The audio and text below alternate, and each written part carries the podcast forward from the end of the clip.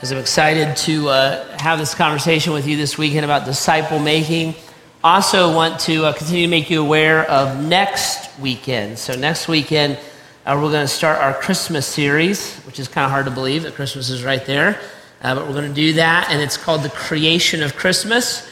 And uh, what we're going to do is we're going to go all the way back to Genesis and talk about why Christmas was needed in the first place. And then we're going to kind of pull it forward how uh, God came up with that solution, and then, of course, how that played out um, through Jesus, and ultimately how it lands in our lives. So it's a great opportunity. Uh, a lot of times this time of year, folks are very interested in spiritual things. And so it's a great opportunity to invite folks to church and kind of know that that's the conversation that we're going to have uh, for a few weeks there and um, encourage you to take advantage of that. And then we'll have our Christmas program as well uh, right around Christmas time. We're actually going to do that program 12 times, which is awesome. And so uh, excited about that. And um, it's going to be great, actually. I am excited about it. And so know that that's coming too. But just start to get into that mindset a little bit and uh, know that uh, we think of ourselves as partners, right? And so even though uh, we're teaching or doing the programs, it's so that you can engage them and engage others in that process as well too. So start to put yourself in that paradigm a little bit and think about uh, who might be open to that or how that might benefit them. Well, we want to talk about reset and uh, discipleship and, and close this series here this weekend. And this has been a conversation we've been in for many weeks, seven weeks, which is a really long time for us to have uh, kind of one conversation. But it's a really important stuff and life changing stuff. And so we've taken the time to really, really uh, dig into it. And we spent the first five weeks talking about our relationship with God and how to reset that relationship, what that looks like, and how to dig into that and untangle a lot of uh, maybe what was put in there. And so, encourage you if you miss those conversations, you can go online, go to our website, graceohio.org. Uh, you can hit the Bath tab on that website, which is the Bath campus, and uh, listen to those. You can watch them. You get a free podcast through iTunes if you want and kind of fill in those blanks. Uh, you also, we also wrote a book uh, called Reset Why Discipleship Isn't About Trying Harder. That's out at the bookstore. You can get that. So you can kind of dig into that as deep as you want. And I encourage you to, if you feel like confused spiritually or like, man, I don't know what I was taught growing up, that's what that book and that whole conversation was about. It's kind of clarifying that and helping that to make sense. And then we landed uh, last weekend on this idea that those of us who have this clear view of God, we want to love God with our heart, soul, mind, and strength, and our neighbors, ourselves. We started talking about that neighbors, ourself piece, and said that there's a discipleship making element to following God. So we started that conversation last weekend. Again, you can go back to the website, you can watch it there if you want. If you want a little bit of a different take on that, you can go to. Uh, the same website, go to the Medina East Campus tab, hit that one, and Pastor Tony is having the same conversation with the Medina East Campus. So you can listen to that. I would encourage you to listen to Tony. I wouldn't watch him. Uh, it might cause your stomach to turn. Something, something is wrong with Tony's face. We're not sure what, but it causes people to be nauseous. It's really weird.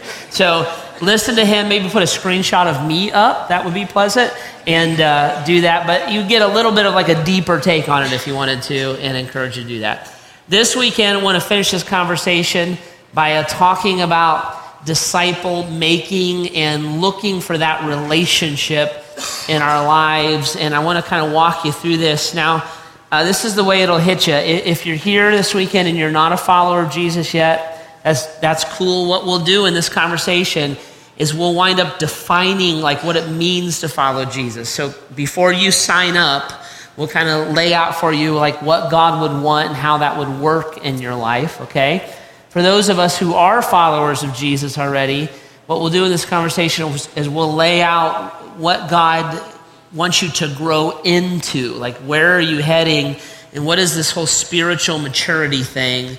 You know, how does that work, kind of thing? So, we'll, we'll kind of spell that out as well. So, kind of both sides of that coin, um, you'll be able to get a hold of it and, and lock into it, okay? So, what's it mean to be a Christ follower? The Bible says this Jesus doesn't actually call us to be Christians.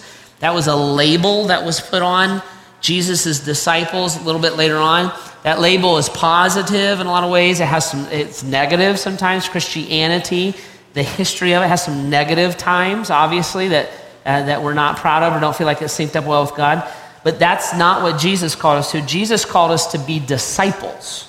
So the word disciple means follower, learner, student. The biblical concept of discipleship is that I lock up with Jesus, that I, I have a unison of mind and heart, and I'm wanting what he wants. I love what he loves. I give my life the way that he will give his life, and I'm, I'm following him. So that's what Jesus said. Jesus said, I want you to love me as my disciples with all of your heart, your soul, your mind, your strength.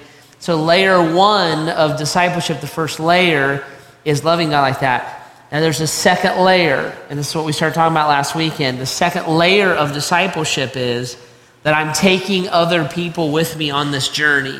So it's I go, then we go. I go, then, then we go, right? And a disciple of Jesus follows Jesus wholeheartedly and then also simultaneously helps other people follow Jesus. And so this is what we're talking about in these last couple weeks. It's disciple making, spiritual growth, spiritual maturity. What is that? How's that work? And, and how does it play? Okay? So when we talk about this and we talk about being a disciple of Christ and growing spiritually, we need to remember that there has to be a starting point with it, right? So I showed you this, this uh, graph last week. Um, actually, I love it when they take it down again. Just take the graph down, put the screenshot back up there. Look at that. that is fantastic. Like, you guys get to look at this for 40 minutes. I mean, you're welcome, honestly, right? Okay, now you can bring it up. That was pleasant. So, we had this graph up last week, and we said this that before I can grow spiritually, there has to be this, this interaction with Christ, okay? So, kind of pre Jesus, who am I? And the Bible says this the Bible says that before I accept Christ or have my sins forgiven, the Bible says that I'm spiritually dead. Right? So that's a big deal. So I can't grow spiritually unless I am born again or I have a rebirth. That term born again, that's not a church term or a political term. That's actually a, a Jesus term. He used those words. Says he said that you must be born again. That's like a quote from him. So I have to be born again spiritually. I have to interact with Jesus in order to grow spiritually. Okay, so that's a, that's a big deal. Let's just talk about this for a minute because there's a real distinct time in our lives that each of us should be able to kind of identify when I decided to accept Jesus' offers of forgiveness, to believe that He's God, and I was born again. Now, you may not remember the, the time and the date, you maybe don't have that written in your Bible, but there should be a moment in your life or a period of time in your life where you can look and say, Yeah, I'm real confident I did that. And that's an important thing. Some of us are spiritual people, and, and that's really cool. That's great. Like that, that we recognize that life has a spiritual side to it. And so we're real, real open to spiritual things. That's terrific but it's different than being born again. Okay? Uh, some of us go to church and, and, and have grown up going to church. I was like this. I grew up going to church. I, I, my family literally went to church four times a week. Okay, you think you had a bad? I had it worse, right?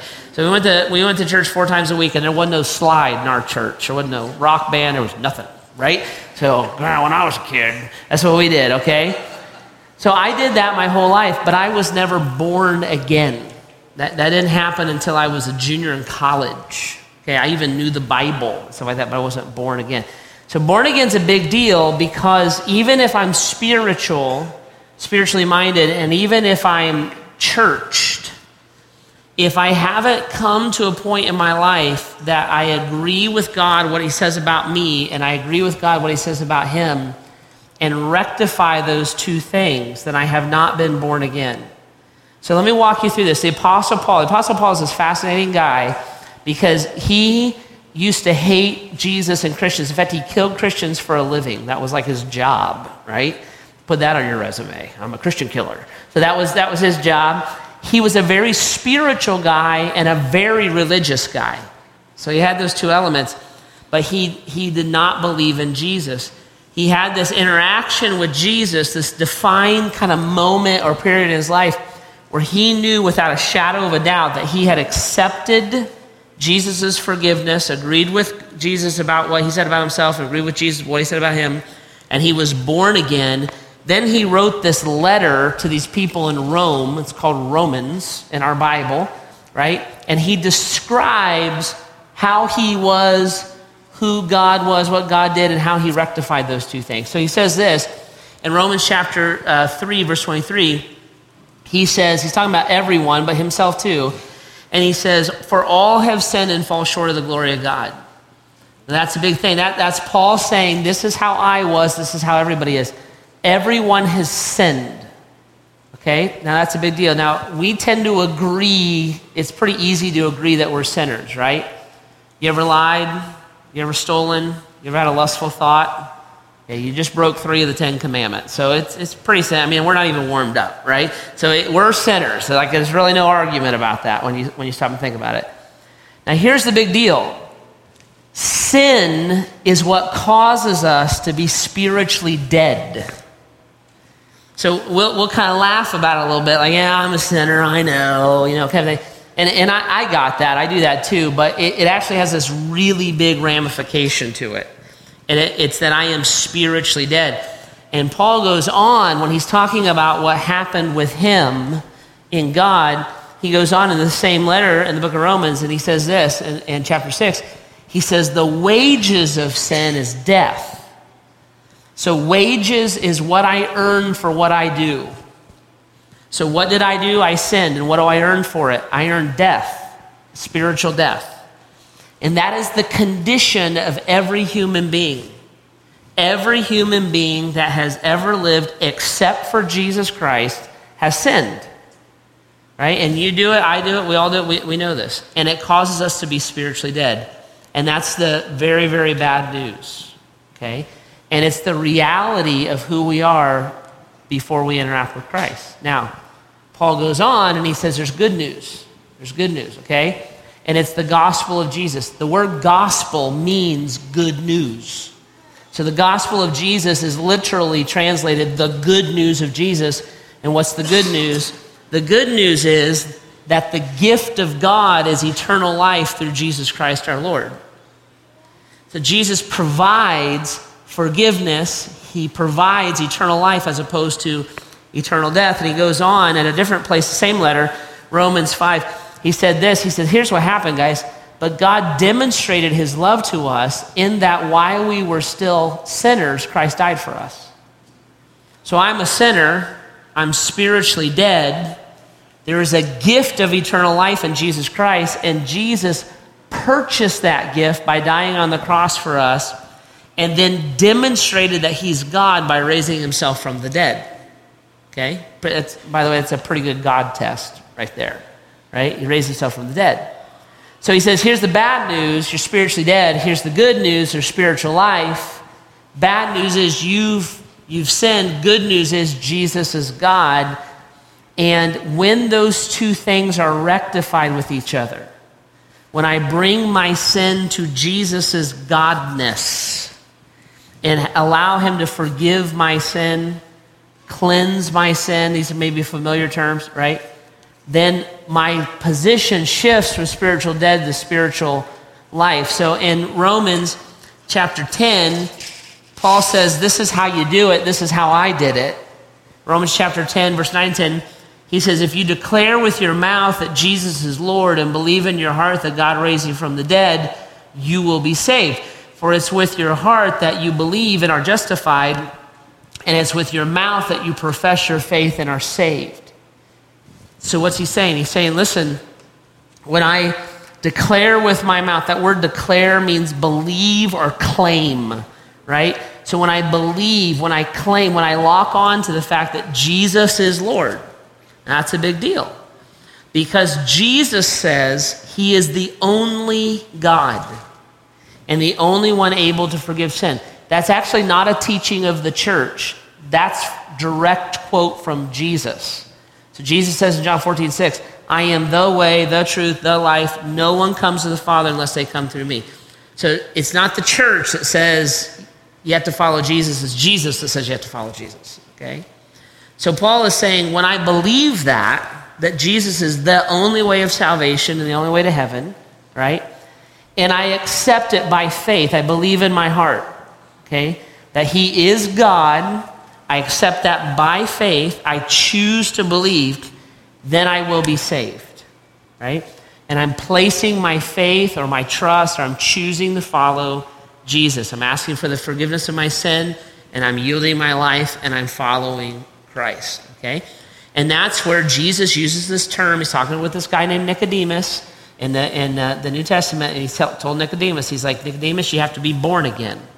You're dead, you have to be born again, and only I can do that for you. Okay? So when I believe and accept and receive, then I'm born again. And now I can start to grow spiritually.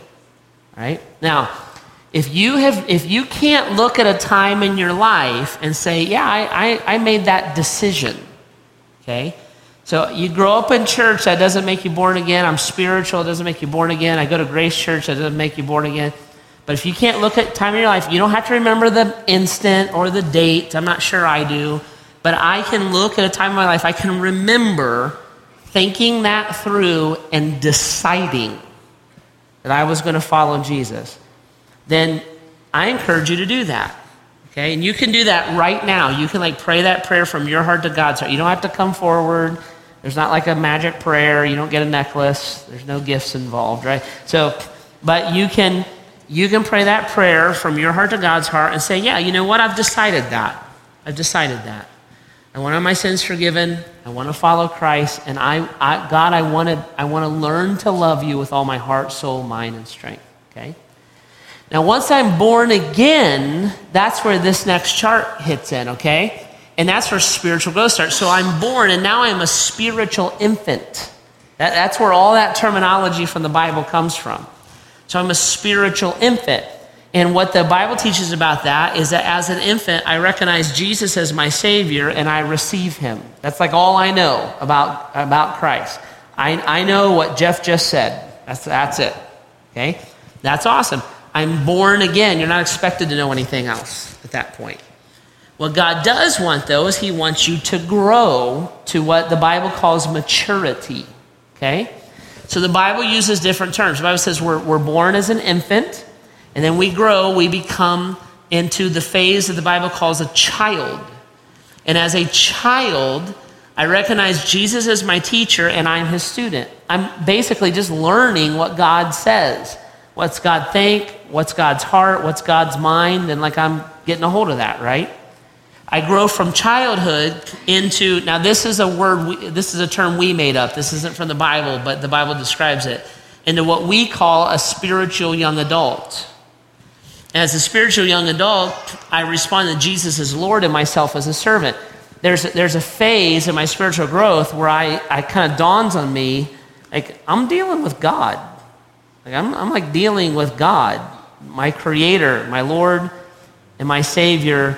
And God, He is the God that like opened up the ground and swallowed people in the Old Testament and struck people dead for lying in the New Testament. And I'm dealing with God. So I, I should pretty much let Him have free reign over my life and find out what He's looking for and give it to Him. I am a servant of God. Okay? Now, Many people stop there in the relationship with God, and Jesus would look at that and say, Well, that's not full maturity. Recognizing that I'm God is, is not really where I want us to go. I want you to go to full maturity, and as a fully mature Christian, I view Jesus as a friend and myself as a coworker. That's out of John 15, where Jesus looked at his disciples and he said, Guys, you're no longer my servants, you're my friends. I, I, you, you, you recognize me as Lord, you're my student, I caused you to be born again, but our relationship is that of a friend because you love what I love, you care about what I care about, what breaks my heart breaks yours, right? We're yoked together, we're friends, and so your vision and mission for life is my vision and mission for life. Okay? And the Bible says then that spiritually mature people help to create new infants. I go and I tell people what Jesus did for me. They're reborn, and then I walk them through this phase of maturity. Okay? I help them to grow into maturity, and that is called discipleship. It's the, it's the discipleship pathway. So a disciple is following God, and then they're bringing somebody with them, and that's what it means to be a disciple of Jesus and what God wants. And this is what Jesus taught us. This isn't like church strategy or church teaching. Again, this is like literally off the lips of Jesus. So look in your Bibles to Matthew chapter 28, verses 19 and 20. And this is like straight up Jesus just telling his he's talking to people who are his disciples. So he's talking to people who've been born again, who are growing spiritually, and he says this to them in verse 19. He says to his disciples, Therefore, go and make disciples. See, you're loving me. That's awesome. You're pursuing me. That's great. You want to love me with all your heart, soul, mind, and strength. That's fantastic. Now you go and you make disciples of all the nations, baptizing them in the name of the Father, the name of the Son, the name of the Holy Spirit, and teach them to obey everything that I have commanded you. So you go and you do for another what has been done for you. You help them be born again, and then you help them to grow to full maturity. And that's what a Christian does. That, that's, what a, that's what a follower of Jesus does. They don't just go to church, they don't throw 20 bucks in the basket. They, what, a, what a follower of Jesus does is they make disciples who make disciples who make disciples who make disciples, and that's what it means to follow me. Okay? So let's break that down a little bit. And what I want to do is I want to, if you're a follower of Jesus, I want to help you identify a discipleship relationship. I want you to, I want you to be able to look in your life and, and figure out if you have this relationship or not that Jesus tells us to have when he says, go and make disciples, okay? So let's look at this. Let me ask you a trick question, which now isn't a trick because I just told you I was asking you a trick question. So leave me alone. It's the fifth service. Okay, so here we go. Here, here's a trick question for you. Okay, here we go. If uh, here's some in, environments, some scenarios. Let's say this: I'm a single college student that attends church services every weekend and listens to the message. Is that a discipleship relationship? Are you guys and me right now in a discipleship relationship? Okay. Uh, scenario two two friends getting together once a week for 10 years to encourage one another and confess their sins to each other. Is that a discipleship relationship? A women's group that goes through a Bible study curriculum. Okay, Beth Moore has her newest thing out, right? And I like Beth Moore. Don't email me, right? So, right, is that a discipleship relationship? A Christian motorcycle group called We're Not the Hell's Angels Angels, which is a terrible name for your motorcycle gang. You will get beat up by other motorcycle gangs for that, right? Is people getting together to do their hobby and praying while they're doing it a discipleship relationship? An eight week Sunday school class in the book of Revelation is that a discipleship relationship? A friend who gives another friend self help improvement. Is being your friend's Weight Watcher, accountability partner, discipleship relationship? Okay? Now, I would say generally no. No.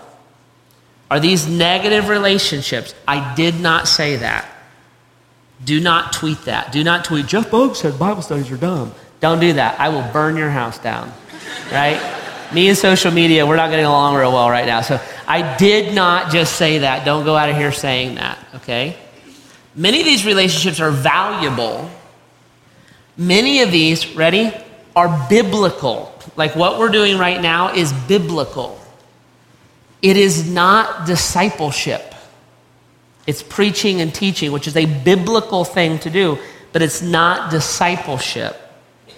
Do you have a discipleship relationship? That's a very, very important question because Jesus says we're supposed to have one. So, what's a discipleship relationship? Discipleship relationships have three elements in them. Three elements, and I'm looking for these three elements, okay? Ready? I'm to tell you the three elements. Are you prepared? You got your pen, you got your paper? Here we go. Element number one, they are intentional. They are intentional. So here's the question Am I on purpose getting together for the reason of exploring the Bible with someone to help them to discover the heart and the mind of Jesus so that I can, on purpose, help them to weave that into their lives. Lots of intentionality. Jesus did this.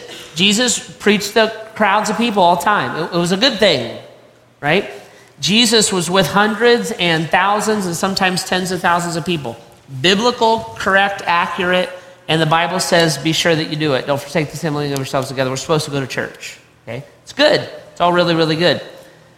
Jesus would also pull away with the 12 and sometimes with three of the 12 and had a different relationship with them that had a different level of intentionality to it.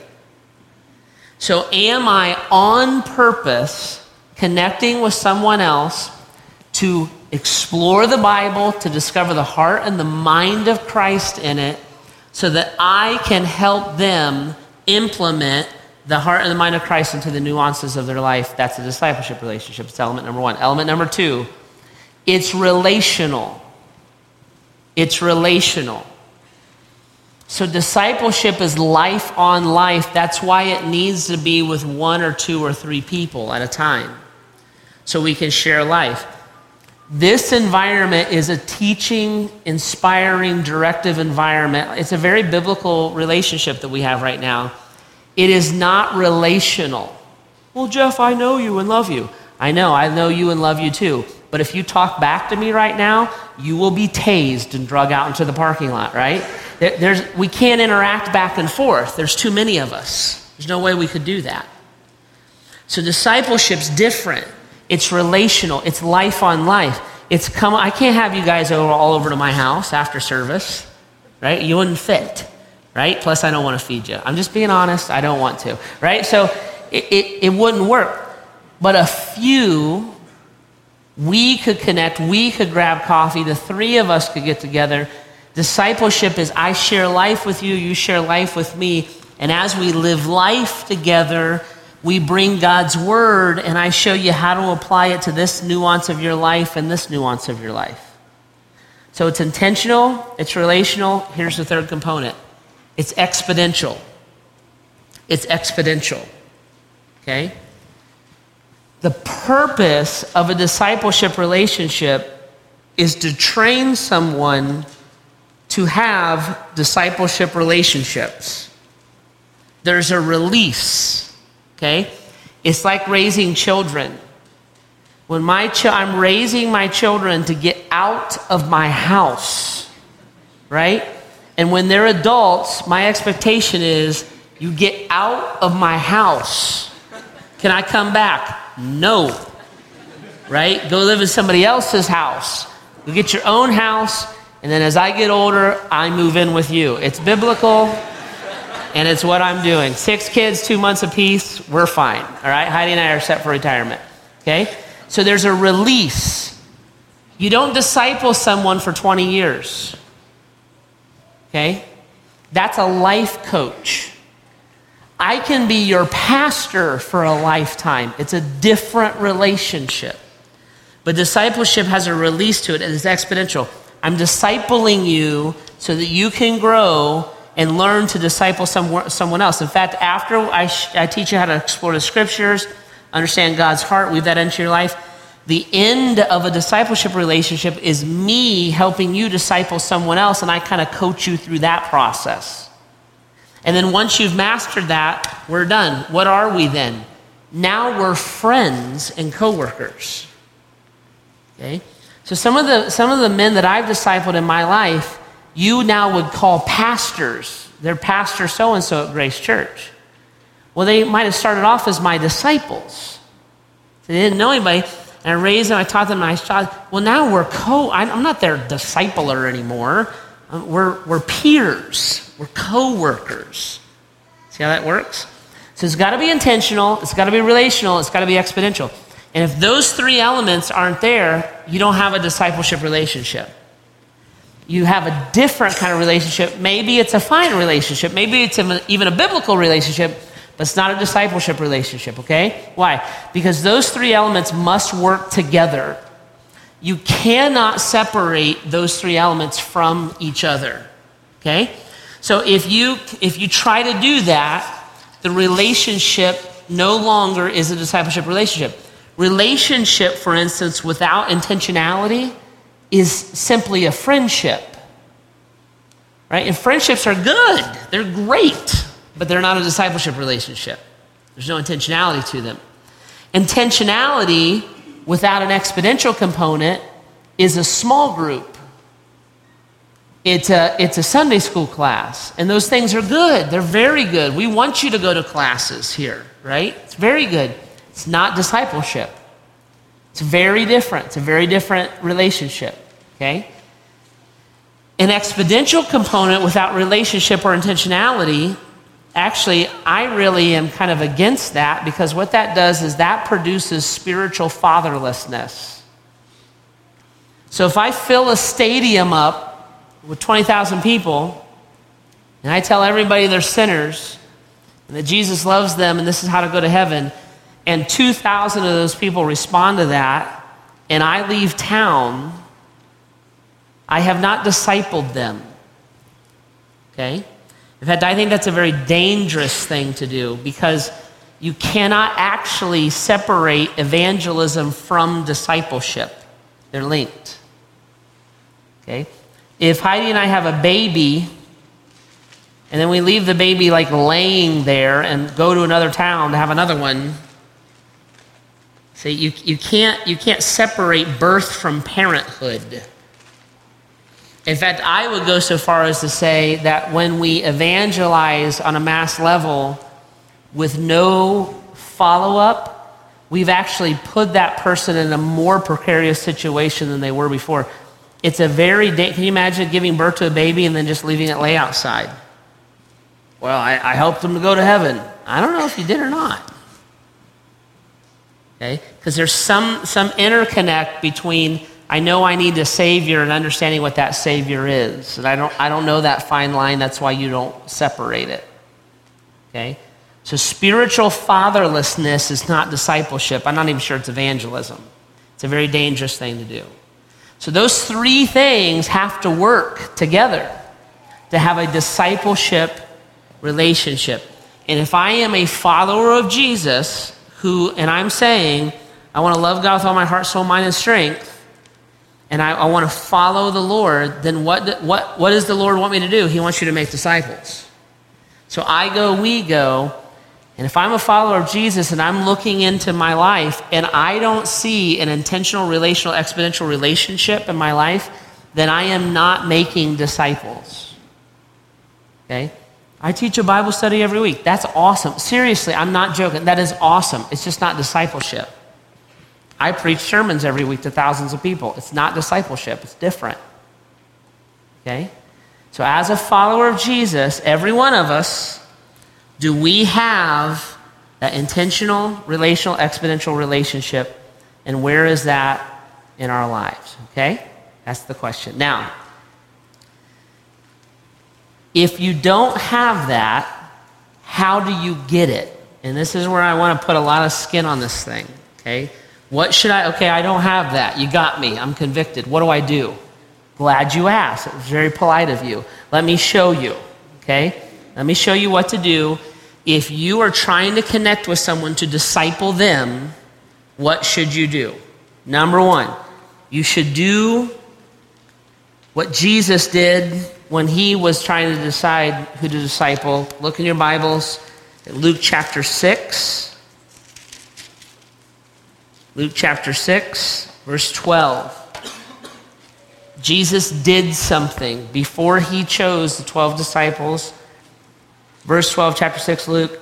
One of those days, Jesus went out to the mountainside to pray and spend the night praying to God, his Father. When the morning came, he called his disciples to him and chose 12 of them, whom he also designated apostles. And then it lists the 12 including Judas, and the Bible also says Jesus knew he was going to betray him. That didn't come as a surprise to him. When Jesus, Jesus had lots of people around him, thousands. And when he was trying to decide who do I create an intentional, relational, exponential relationship with, He spent the night praying about it. And he and his father kind of figured that out. And then he went and then he asked those 12. He said, You 12, you come with me. You 11 plus Judas, because Judas, you're a part of God's plan. Okay?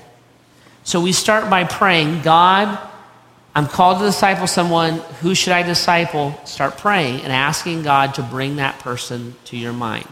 Now, let me make a little bit of a caveat here, okay?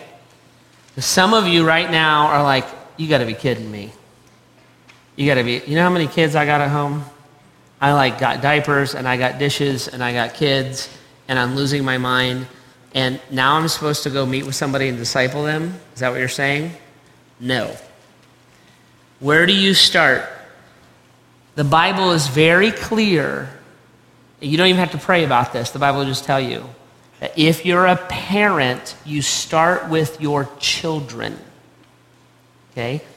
So, stay at home mom with young babies. I know you want to jump off the Y bridge most days, okay? Gotcha. Do you have to add another relationship? No. Where do you start with your children? Okay, dad, busy dad. I got three kids. I got six. I win. Okay, so busy dad, where do you start with my children? Most of my discipleship, personal discipleship, is directed toward my children right now. Why? Because it's the, it's the only bandwidth I've got. Okay, Heidi and I do have six children, so I can, I struggle discipling with my own children. Okay? Now, what does discipleship of children mean? It doesn't mean keeping a roof over their head and saving for their college. What it means is what?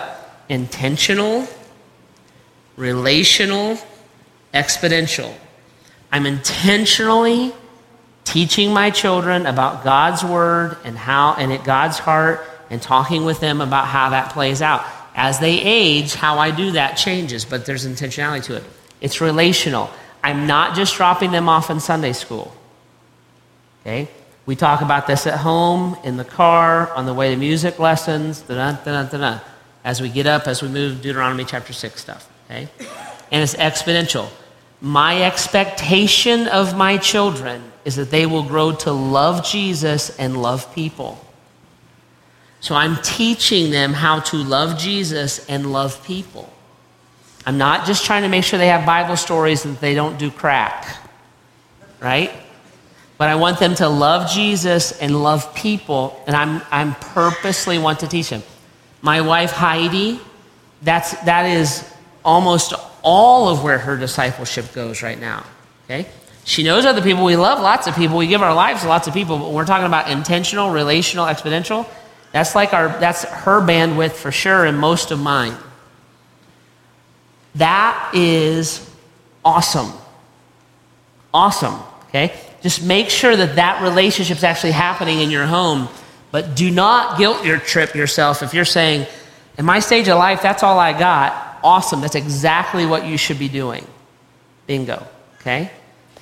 Now, outside of that, if you're looking and saying, well, my kids are older, they're in high school now, they don't need me as much, or the nest is empty, or I don't have kids, or whatever, whatever it happens to be, now I'm looking and saying, do I have this relationship? I don't. I need to have it. What am I looking for? Okay? Number one, I am looking for a fatter person a fatter person. Don't point at me. That's not even nice that you did that. Like, a fatter person. What's a fatter person? Here we go. Ready? A fatter person, if you're taking notes, is this someone who is faithful, available, teachable, enthusiastic, and responsive. Faithful, available, teachable, enthusiastic, and responsive. If you said, Hey, Pastor Jeff, how do you decide if you're going to invest in someone or not? I would look at you and I say, I'm going to I'm to run them through that fatter grid. Are they faithful? Discipleship is not a rescue mission. So remember, we've been born again. So the assumption is, I want to love Jesus with all my heart, soul, mind, and strength. I just don't know how to do it. I'm being faithful to God. I want to know. Okay? So it's a faith. Are you faithful to it? Available. Second thing. Okay? If someone will not make themselves available, do not beg them to disciple them. So if you came to me and say, Pastor Jeff, will you disciple me? And I said, yeah, sure. Meet me at 5.30 in the morning every Tuesday and I'll disciple you. I did this with a group of teenagers for four years. And they, by the way, they met me every day at 5.30 before school. They were my disciples, right? Great bunch of kids, right?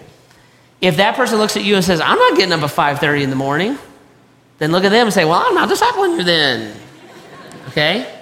So there's a, there's a play back and forth. Like, I want this. I will make myself available, teachable. That's the number one thing I look for in a disciple. Are you teachable? What does that mean? That means this. If you want me to disciple you, I'm not going to argue with you about what the Bible says. I'm not going to do that. I will teach you, I'll show you, we can talk about it. I'm not, I'm not saying that you have to accept everything I say verbatim. But when the Bible says, don't let there be a hint of sexual immorality amongst you, I'm not going to argue with you about whether or not you should be living with your girlfriend. It's like crystal clear.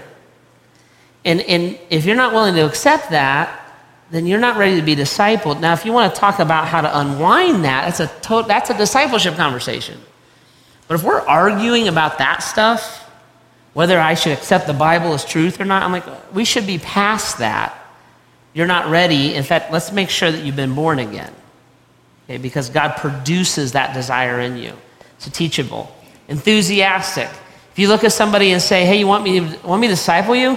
Well, I guess. I mean, Jeff said, oh, "All right, right." I'm out. Here's my little line.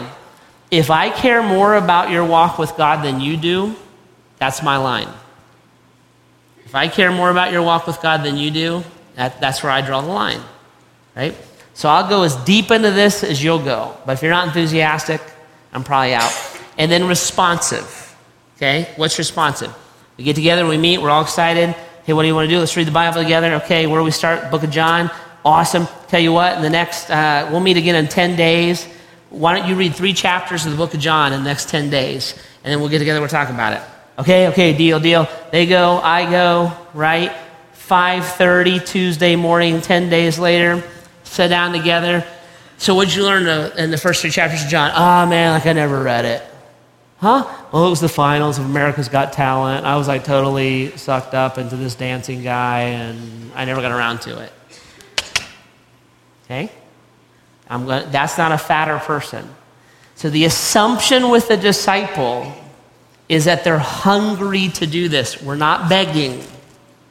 Jesus would say it this way Let he who has ears, let him hear. That's what he would say. I said it. There it is. If you want to embrace it, embrace it. If you don't, don't. I'm not begging you to follow me. Okay?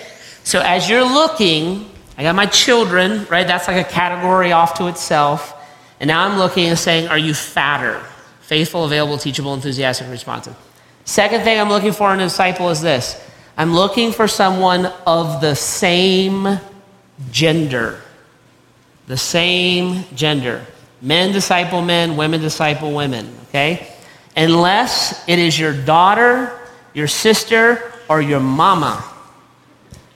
Do not disciple someone of a different gender, okay?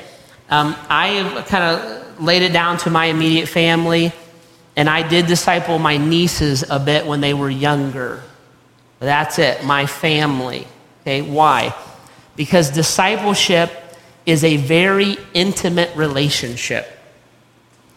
You will become the closest of friends. And that intimacy must be guarded. And the best way to guard it is to make it of the same gender, okay? I will not be alone with someone of the opposite gender except in my office, period. So if you see me at Panera Bread with a very attractive 25 year old girl, her name's Ashley. That's my niece. Okay? If you see me with an incredibly attractive woman, that's my wife. I know, I don't know how it happened, but it did. Okay? I, I will not, unless it's my direct family, I will not be alone with someone of the opposite gender, period, unless it's in my office. We can meet in my office. Okay? Why? Because those are intimate relationships. We're praying together, sharing life together, pursuing God together. So when you're thinking of somebody to disciple, and you're thinking, you know, there's this woman at my office. She's always at my desk talking to me. She loves to hang out with me. She's very needy. She tells me about her marriage problems. I think she needs Jesus. I'll disciple her. That is the dumbest idea ever. I will slap you if you do that. Okay? That's terrible idea. There's this guy in my office. He's married, I'm married. He's always asking me to spend time with him. He wants to meet for drinks after work. I think he has a heart for Jesus. I think he wants that. He doesn't want your heart. All right? That, that is a bad idea. Okay? So, same, it's like a big deal. Same gender. Okay? Same gender, same gender, same gender. Maybe except for the family. Okay? It's different. Why? Because there's an intimacy and you will become very close with the people that you disciple, which is awesome. It's totally awesome, but you need to guard against it. Third thing is this this is tied to the first one it's somebody who's hungry. Who's hungry. Somebody who looks at you, in essence, says, I want to follow Jesus with all my heart, soul, mind, and strength. I don't actually know how to do that. Okay? I'm, to- I'm totally open to it. In fact, I'm excited about it I don't I really don't know how to navigate the Bible. I don't I don't know how to translate this stuff into my life. There's a hunger there. It's a lot of this teachability idea. Okay? That's what I'm looking for. So I'm looking for a fatter person of the same gender who has a spiritual hunger that, that I can be used by God to help to feed. Okay? Now, what if you're on the other side of it and you need to be discipled? Okay, so you, you follow some of you are like, Jeff, I accepted Jesus Tuesday. like, I don't know. I accepted Jesus 15 minutes ago when you explained it. I don't even know, like, what should I do? How do I find somebody to disciple me? Okay, here it is. It's real simple. Ready? Find somebody that you respect their walk with God and ask them. Okay? Find somebody that you respect and you respect their walk with God and you look at their walk with God and you think to yourself, I think that like they're legit. That they really do want to follow God and go ask them, maybe ask them if they will disciple you. Okay? Now, here's a caveat. Ready? Don't be upset when they say no. Okay?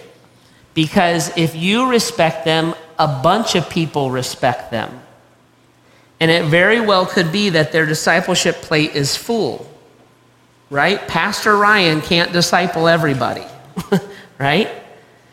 But Pastor Ryan or Pastor Jeff or your life group leader or that guy that you work with in the office that's legit in his faith, they might know someone that they could connect you to. So go to the go to like your primo person, ask them, don't be upset when they say, Man, I just can't do anymore right now. Look at them and say, Could you help me find somebody? And I guarantee you they will help you. And get connected and start that way.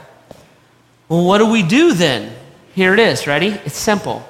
Just start reading the Bible together. Just start there. Just start reading the Bible. Read the book of John together. Right? Break it up.